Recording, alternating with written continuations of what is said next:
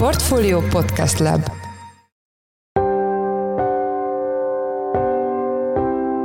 Mindenkit üdvözlünk, sziasztok! Ez a Checklist a Portfolio podcastje augusztus 24-én csütörtökön. A műsor első részében Jevgenyi Prigozsin balesetével foglalkozunk, amelyel kapcsolatban legalább annyi a nyitott kérdés, mint a két hónappal ezelőtti sikertelen puccsal összefüggésben. Ez az egész Wagner lázadás, illetve Prigozsinnak így a tevékenysége azóta az a modern orosz történelem egyik legnagyobb rejtéje lesz. Nem hiszem, hogy valaha el fogunk jutni arra a pontra, hogy egyértelmű bizonyítékokkal alátámasztott válaszokat fogunk kapni arra, hogy mi miért történt úgy, ahogy történt. Ezzel ellentétben ugye rengeteg, rengeteg, nagyon sokféle elméletet lehet arról olvasni, hogy mit miért csinált Prigozsin, milyen logikus struktúrák, tervek működhettek a háttérben. Vendégünk Huszák Dániel, a Portfólió Globál rovatának vezető elemzője. A második blogban a szárnyaló Nvidia chipgyártó lesz a téma, de szó lesz arról is, hogy mely cégek lehetnek még a nyertesei a mesterséges intelligencia által vezérelt tőzsdei rallinak. Erről Kövesi Károlyt, a portfólió részvénypiaci elemzőjét kérdezzük. Én Szász Péter vagyok a Portfólió podcast szerkesztője, ez pedig a checklist augusztus 24-én.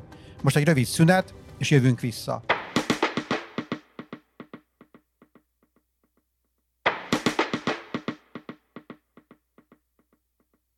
Repülőgép balesetben meghalt Jevgenyi Prigozsin orosz oligarha, a Wagner magánhadsereg vezére, akinek a nevét a háborúban betöltött szerepe mellett persze a legtöbben akkor ismerhették meg, amikor egy sikertelen pucsot kísérelt meg az orosz hadvezetés ellen két hónapja, és a világ gyakorlatilag tényként kezeli, hogy a gépet, amely egyébként a Wagner magángépe volt, bosszúból lőtték le, megtorolva ezt a júliusi pucsot. Itt van velünk a telefonban Huszák Dániel, lapunk globál rovatának vezető elemzője. Szia, üdvözöllek a műsorban. Szia Peti, üdvözlöm a kedves hallgatókat. Az első kérdésem elég egyszerű, tényleg borítékolható volt az, hogy Prigozsin meghal a pucskísérlet után? Szerintem abszolút, és ezt ő is pontosan tudta. Sőt, igazság szerint én úgy gondolom, hogy ő már azelőtt is bőven számított arra, hogy meg fog halni, mielőtt ez a pucskísérlet egyáltalán elindult volna. Sőt, az egyik népszerű indoka, vagy népszerű elmélete annak, hogy miért indult meg ez a pucskísérlet, pont az, hogy Evgenyi Prigozsin arra számított, hogy ez az utolsó mentővel lesz, amivel meg tud úszni adott esetben egy ellene irányuló merényletet. Aztán nagyon úgy néz ki, hogy, hogy nem jöttek be ezek a számítások, de annyit hozzátennék, hogy ugye még mindig csak a, az orosz média, illetve a Wagner csoport állítja azt, hogy Evgenyi Prigozsin biztosan meghalt, úgyhogy ez a, ez a dolog is szerintem felvet pár kérdést az egész ügyel kapcsolatosan. Ugye már maga a pucs kísérlet is furcsa volt, tehát mi motiválhatta, miért fordult vissza, amikor az első órákban úgy tűnt, hogy, hogy azért sikerült megbénítani a részben az orosz vezetést, illetve menekülésre tudott késztetni néhány moszkvai oligarchát, és most is elsőre sok a furcsa elem. Miért nem menekült el, ha tudta, hogy veszélyben van? Egyetlen miért ült fel egy repülőgépre, vagy mások miért ültek fel vele egy repülőgépre? Szerinted ezekre a kérdésekre kapunk választ, vagy mindent meg lehet azzal magyarázni, hogy az orosz néplélek az más? Úgy gondolom, hogy ez az egész Wagner lázadás, illetve Prigozsinnak így a tevékenysége azóta az a modern orosz történelem egyik legnagyobb rejtéje lesz nem hiszem, hogy valaha el fogunk jutni arra a pontra, hogy egyértelmű bizonyítékokkal alátámasztott válaszokat fogunk kapni arra, hogy mi miért történt úgy, ahogy történt. Ezzel ellentétben ugye rengeteg, rengeteg, nagyon sokféle elméletet lehet arról olvasni, hogy mit miért csinált Prigozsin, milyen logikus struktúrák, tervek működhettek a háttérben, mi lehetett ennek az egésznek a végcélja, és hogy mit akart elérni akár Prigozsin maga, akár a Wagner csoport vezetői, akár az orosz kormány ezzel az egész dologgal kapcsolatosan. Ilyen nagyon érdekes dolgok vannak, mert ugye azt lehetett tudni, hogy magát ezt a pucskísérletet, vagy lázadást, vagy nevezzük, aminek akarjuk, ezt tényleg hónapokon át készítette elő. Prigozsin halmozta nehéz fegyvereket, készítette fel az embereit az egész művelet kivitelezésére, nyomta a propagandát folyamatosan az orosz védelmi minisztériumnak a vezetői ellen egyre agresszívabban és agresszívabban, és aztán ugye miután Bakhmut elesett, akkor gyakorlatilag neki is indultak annak pár hétre rá, hogy hogy ezt a, az, ahogy ők fogalmaztak, igazságmenetet kivitelezzék, és nyilván ugye azt kommunikálták róla, hogy az egész idézőjeles igazság mert ez azért szükséges, mert le kell váltani Valeri Gerasimov orosz vezérkari főnököt, és Szergej Sojgu védelmi minisztert az ők inkompetenciája miatt. Van egy olyan elmélet, hogy készen álltak már más vezérkari tisztek arra, hogy átvegyék a a Védelmi Minisztérium, illetve az ukrajnai háború vezetését ettől a két vezetőtől. Ugye van egy olyan népszerű elmélet, hogy Szergei Szurovikin, akit talán közismertebb módon a becenevén Armageddon tábornokként ismerünk, gyakorlatilag készen állt arra, hogy átvegye az oroszok által különleges műveletnek hívott ukrajnai invázió, illetve az orosz haderő teljes vezetését, és hogyha sikerül, sikerült volna Putyinnal megállapodni abban, hogy lecseréli az orosz katonai vezetőknek a szemét, akkor Szurovikin vette volna át a, a vezetését ennek a, ugye akár a Védelmi Minisztériumnak, akár az orosz haderőnek, akár, a, akár ugye az ukrajnai háborúban harcoló orosz csapatoknak.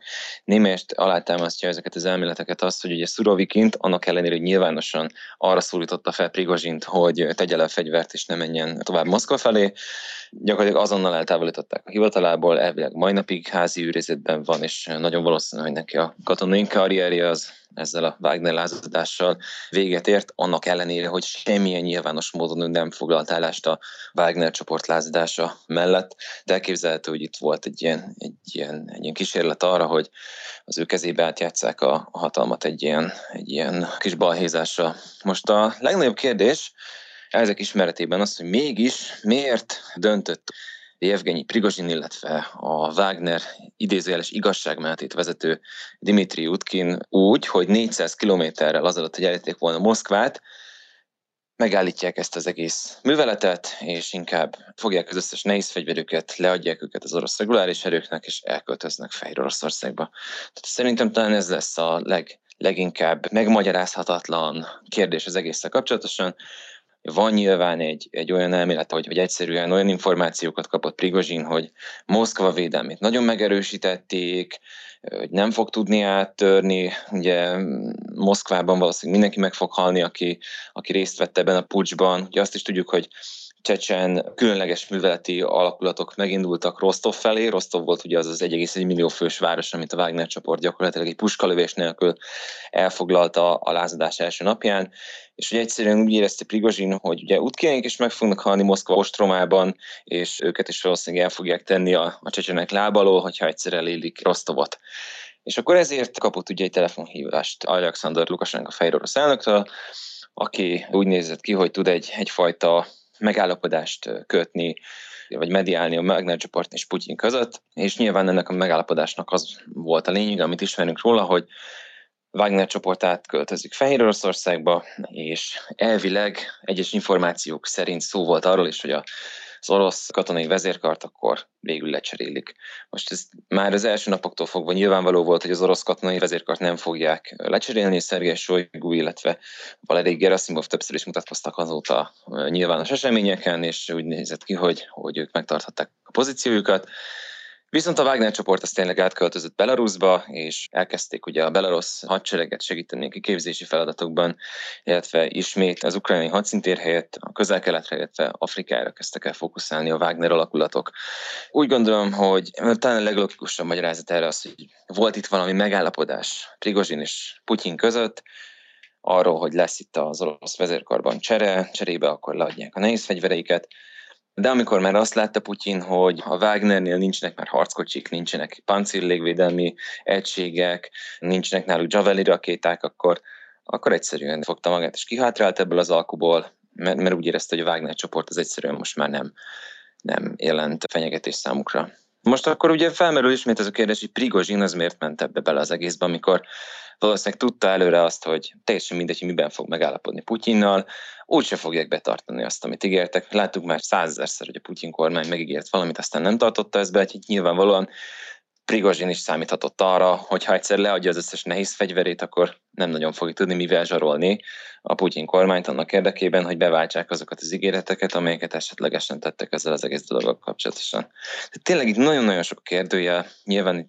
mondatban arról is ugye, említést kell tennem, hogy Magyarországon van egy nagyon népszerű elmélet, ami szerintem teljesen alaptalan, hogy ez az egész Wagner lázadás, ez csak egy ilyen figyelemelterelés volt, aminek az volt a lényege, hogy titokban Belarusba csoportosítják a Wagner csoportot a, az orosz vezetők, és akkor északról majd ismét megtámadják Kievet, és aztán össze fog omlani Ukrajna pár perc alatt. Én elejétől fogom mondom, hogy ez totálisan alaptalan elmélet, méghozzá azért, mert ennél nagyobb csinnodrottával nem tudták volna Fehér Oroszországba vinni a Wagnert. Tehát simán megcsinálták volna azt, hogy miután elhagyták Bakmutat a Wagneresek, szépen felülnek a terautóikra, átmennek Oroszország területén keresztül Fehér Oroszországba, és ott sátrakat állítanak, és akkor úgy előkészítjük szép csendben a műveleteket. Nyilvánvalóan ez valóban egy meglepetés lett volna. Most az, hogy Oroszországon belül egy ilyen diadalmenetet csinálunk, és közben orosz helikoptereket és elektronikus harcászati repülőgépeket lövöldözünk le, nem hiszem, hogy ez a legjobb módja annak, hogy az ember egy meglepetésszerű támadást indítson Ukrajna ellen. Tehát én ezt, ezt az elméletet totálisan alaptalannak gondolom. De hogy mi lehetett valójában, miért gondolta Prigozsin vagy Putyin azt, amit gondolt, ezt valószínűleg csak ők tudják, vagy, vagy tudták, amikor még éltek, ugye. Ha már elméleteknél tartunk, akkor maradjunk is egy kicsit az egyiknél. Szerinted azt ki lehet zárni, hogy Prigozsin ezzel a balesettel kapott gyakorlatilag szabad utat a távozásra, így nyilván Putyin is meg tudja tartani a saját renoméját, és lehetséges, hogy Prigozsin új életet kezd valahol máshol. Ugye itt az is furcsa, egyrészt, hogy miért ült föl erre a gépre, és hogy miért volt ismert ennek a gépnek az utaslistája. Egyáltalán nem lehet kizárni, sőt, azt tudom mondani, hogy jelenleg információk alapján talán még logikusnak is hangzik ez az elmélet. Teljesen nyilvánvaló volt, hogy a Wagner csoport a pucs után nem működhet olyan formában tovább, mint ahogy korábban működött. Teljesen világos volt az, hogy Prigozsin életben hagyása az nagyon kényelmetlen, kellemetlen dolog lesz az orosz vezetésnek, és talán magának Prigozsinnak is, és nyilvánvalóan az is nagyon furcsa ebben az egészben, hogy elvileg a Wagner csoportnak a teljes pucsot támogató vezérkara, ugye maga Dimitri Utkin, illetve Evgenyi Prigozsin is felült erre a gépre, nagyon-nagyon-nagyon-nagyon érdekes ez a dolog. Én azt mondom, hogy nyilvánvalóan ezért ugye a kontaokkal óvatosan kell bánni, de de nem, nem mondom azt, hogy teljesen kizárható az, hogy, hogy tényleg ez egy ilyen menekülő út volt, ami végül is helyzetet teremtett elő mindenkinek. Putyin ugye megőrizte az, az erős vezető imidzsét, aki megtorolta a, a lázadást azzal, hogy likvidálta ezeket a személyeket, Prigozsin pedig lehet, hogy tényleg valahol új életet kezdett a Wagneres barátaival nyilván neki a vagyoni háttere az megvan ehhez, azt is tudjuk, hogy, hogy ő nagyon sokféle inkognitót használt, amikor ugye nemzetközi műveleti szintereken járt, ugye tudjuk azt, hogy neki nagyon sok álneve van, nagyon sok hamis személyigazolványa, hamis útlevele, profi abban, hogy hamis identitásokat vegyen föl, tehát ezt maguk az oroszok is publikálták, amikor ugye ez a, ez a Wagner lázadás zajlott, és akkor Evgenyi Prigozsinnak a privát rezidenciáján házkutatást tartottak, rengeteg információ szivárgott arról ki, hogy ő pontosan milyen, milyen áruhákat, maskarákat, milyen személyazonosságokat használ arra, hogy, hogy nemzetközileg közlekedjen. Ugye az erős profilben, mert az FBI az évek óta körözi, és nyilván ettől függetlenül azért neki kellett mennie különféle országba Oroszország érdekeit képviselni, tehát ebben, ebben van tapasztalata. De hogy ugye felvetül ismét a kérdés, hogy Putyin mit nyerne ezzel az egésszel, nyilvánvalóan így, hogy Wagnernek nincsenek nehéz fegyverei, nincsen már érdemi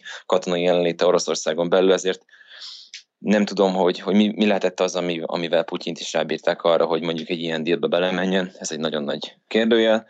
Tehát továbbra is azt mondom, hogy ezekkel a kontaokkal nyilván óvatosan kell bánni, de talán ebben az esetben jelenleg még nem teljesen kizárható az, hogy, hogy Prigozsin valóban nem halt meg, ez az egész ez csak egy megrendezett ügy volt, és az egész arra szolgált, hogy, hogy őt, hogy ezt a kellemetlen névált zsoldos vezért, és a közvetlen szövetségeseit így kvázi eltüntessék. Gyakorlatilag az egész világ tényként kezeli, azt is tényként beszél arról, hogy az nem baleset volt. Még Joe Biden amerikai elnök is úgy nyilatkozott, hogy igazából nincs meglepve, és Putyint látja az egész mögött, sőt, ő már korábban is mondjuk úgy viccelődött azzal, hogy, hogy Prigozsin helyében azért vigyázna magára. Mennyire kell meglepődnünk az egyébként nagyon óvatos diplomáciának ezen a nyíltságán? Azért Joe Biden több erős nyilatkozatot is tett a Oroszország, illetve Putyin kormány kapcsán. Talán az egyik ilyen legemlékezetesebb megszólalása az volt, amikor egyszer Lengyelországban röviddel az ukrajnai invázió kezdete után arról beszélt, hogy szerinte Vladimir Putyin orosz elnököt el kellene távolítani Oroszország éléről. Ugye nyilvánvalóan ezek olyan diplomáciai kijelentések, amelyek mindenképpen igencsak erősnek hangoznak, és abban az esetben például visszakoznia is kellett a Fehérháznak egy utólagos ilyen, ilyen magyarázkodással, amiben azt mondták, hogy Joe Biden nem úgy értette, amit mondott, és hogy nem rezsimváltásban gondolkodik az Egyesült Államok, és hogy nincs erről szó, stb. stb.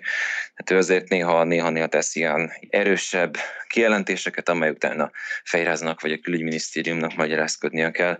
Tehát ezt mondom, hogy esetében ez nem feltétlenül veszhető szokatlannak. Még a végén kérlek beszélj egy kicsit a, a Wagner jövőjéről, ugye az oroszországi vagy ukrajnai tevékenységét azt felfüggesztette, de, de például Afrikában még mindig aktív, ha jól tudom. Miként hathat most Prigozsin halála a Wagner jövőjére? Hát nagyon úgy néz ki, hogy a Wagner csoportnak ezzel a felkeléssel, vagy lázadással, vagy pucs kísérlete gyakorlatilag vége van, és a, az orosz hatóságok azok így nekiálltak szisztematikusan felszámolni a zsoldos brigádot, és elég sok hír van arról, hogy itt különféle üzleti érdekeltségeket már elvettek Prigozsintől, illetve Wagner csoportnak egy kirakat cégeitől, sok hír van arról is, hogy egyes Wagner zsoldosok is inkább már átálltak a Védelmi Minisztériumhoz és a egyéb ilyen Oroszországhoz, vagy az orosz kormányhoz lojális zsoldos brigádokhoz. Nyilvánvalóan az orosz kormány részéről van egy ilyen nyomásgyakorlással a zsoldosokra is, hogy, hogy inkább távozzanak a Wagnerből és keressenek maguknak valamilyen más munkáltatót.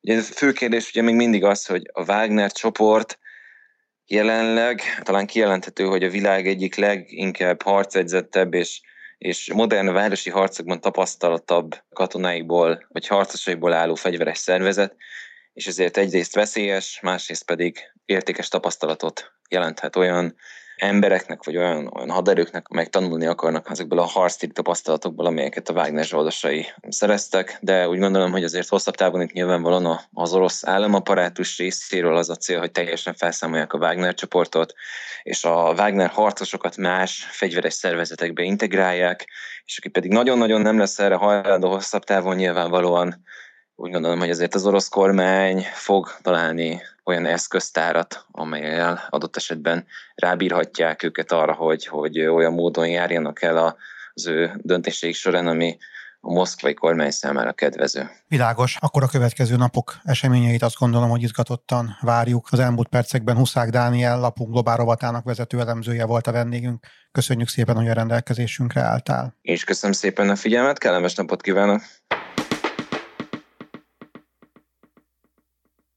Óriási várakozás előzte meg a chipgyártó Nvidia második negyedéves gyors jelentését, amely jobb is lett a várakozásoknál. A chipgyártó továbbra is az egyik legnagyobb nyertese a mesterséges intelligencia által vezérelt technológiai rallinak, vagyis nagyon érdemes figyelni most a cég papírjaira, amelyek értéke idén több mint 200%-kal nőtt. Itt van velünk a telefonban Kövesi Károly, lapunk részvénypiaci elemzője. Szia! Hello, szia Péter, üdvözlöm hallgatókat! Mielőtt az Nvidia szárnyalásának okairól beszélnénk, kérlek, hogy mondd el, hogy milyen számokról jelentett a cég, és mit vártak az elemzők ehhez képest.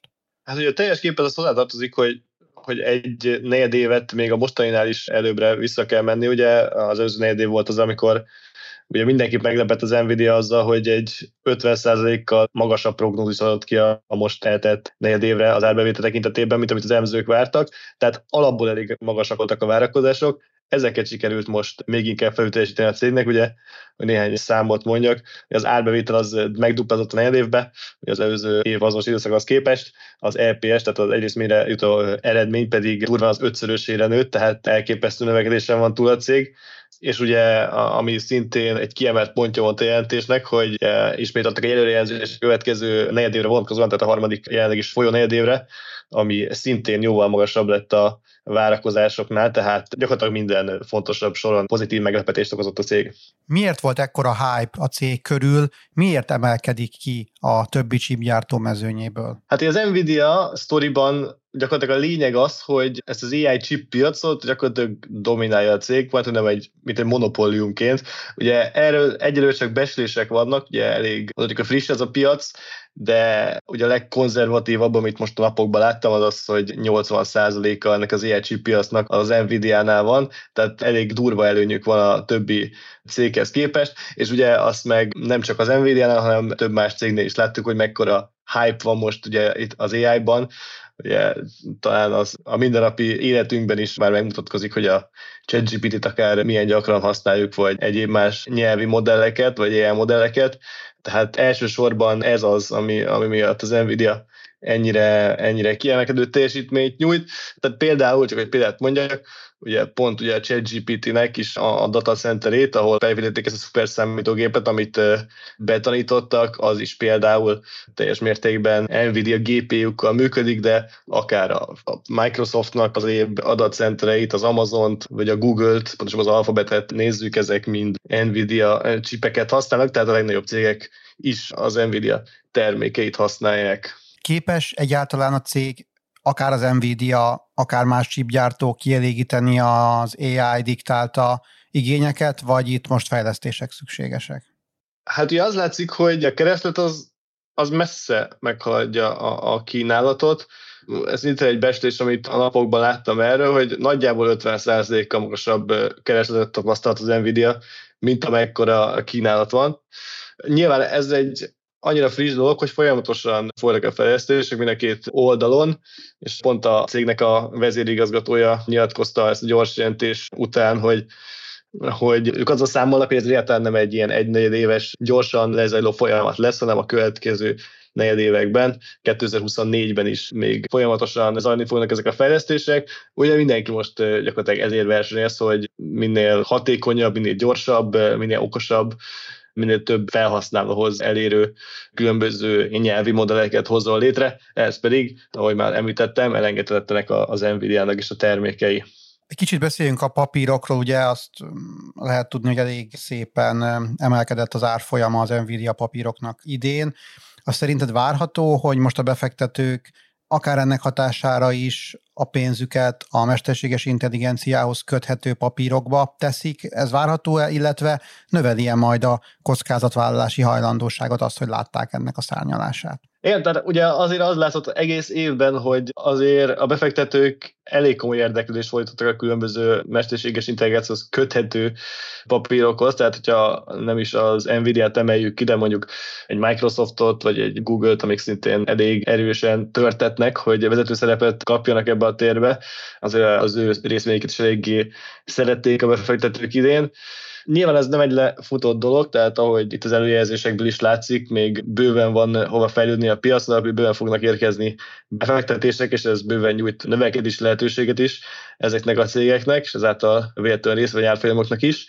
Az, hogy növeli a kockázatvállalási hajlandóságot, ezt én arra reflektálva tudom megerősíteni, vagy várni, hogy ugye az augusztus részben ugye a szezonális minták miatt is kifejezetten gyenge volt a részvénypiacok, ugye Amerikában is 3-4-5 százalékot estek a vezető indexek a hónap eleje óta, és most vélhetően ugye az Nvidia-nak a jelentése volt, amit nagy várakozások előztek meg, ami újra egy kicsit beindíthatja ezt, hogy megmozgathatja a piacot, ugye már hét elején is igazából ezek a várakozások hajtották részben azt, hogy elindult egy visszapattanás.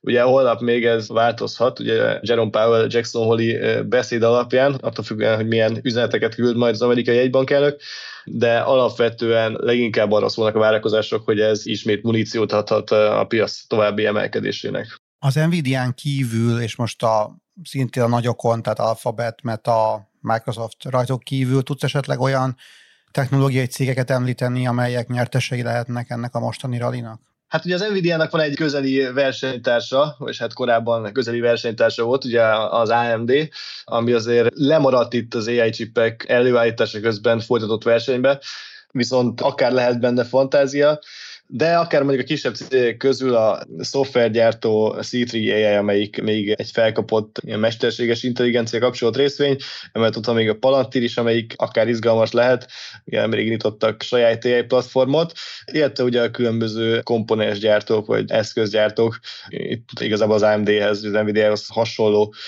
chipgyártókra gondolok, amik még izgalmasak lehetnek, hiszen ugye a csúcson venni Nvidia-t, az nem biztos, hogy mindenkinek belefér. Értem, nagyon szépen köszönöm az elmúlt percekben Kövesi Károly, a lapunk részvégyelemzője volt a vendégünk, köszönjük, hogy a rendelkezésünkre álltál.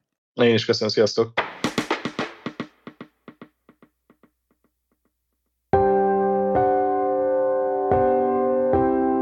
Ez volt már a Checklist, a Portfólió munkanapokon megjelenő podcastje. Ha tetszett a műsor és nem tetted volna meg, iratkozz fel a Checklist podcast csatornájára valamelyik nagyobb platformon, ahol jellemzően podcastokat hallgatsz. Azt is megteheted, hogy értékelsz minket azon a platformon, ahol ezt az adást is meghallgattad. A mai műsor elkészítésében részt vett Bánhidi Bálint, a szerkesztő pedig én voltam Száz Péter. Új műsorral holnap jelentkezünk, addig is minden jót, sziasztok!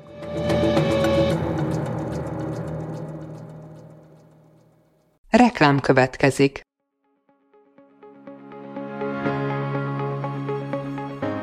Raúl Müller Lajos vagyok, az Agrárszektor főszerkesztője. Májusban két tematikus konferenciát is rendezünk Kecskeméten az agrofood szektor szereplőinek. A május 22-én tartandó Portfolio Agrofood 2024 konferencia az élelmiszeripari vállalkozások, beszállítóik, a szolgáltató cégek és a kereskedők számára nyújt egyedi betekintést az aktuális trendekbe. A május 23-án megrendezendő Agrofuture konferencia pedig egyedülálló módon tematikus formában foglalja össze a hazai agrárgazdaság fenntarthatósági követelményeit és innovációs lehetőségeit.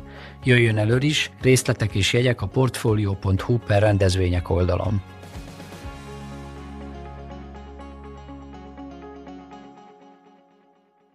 Reklámot hallottak.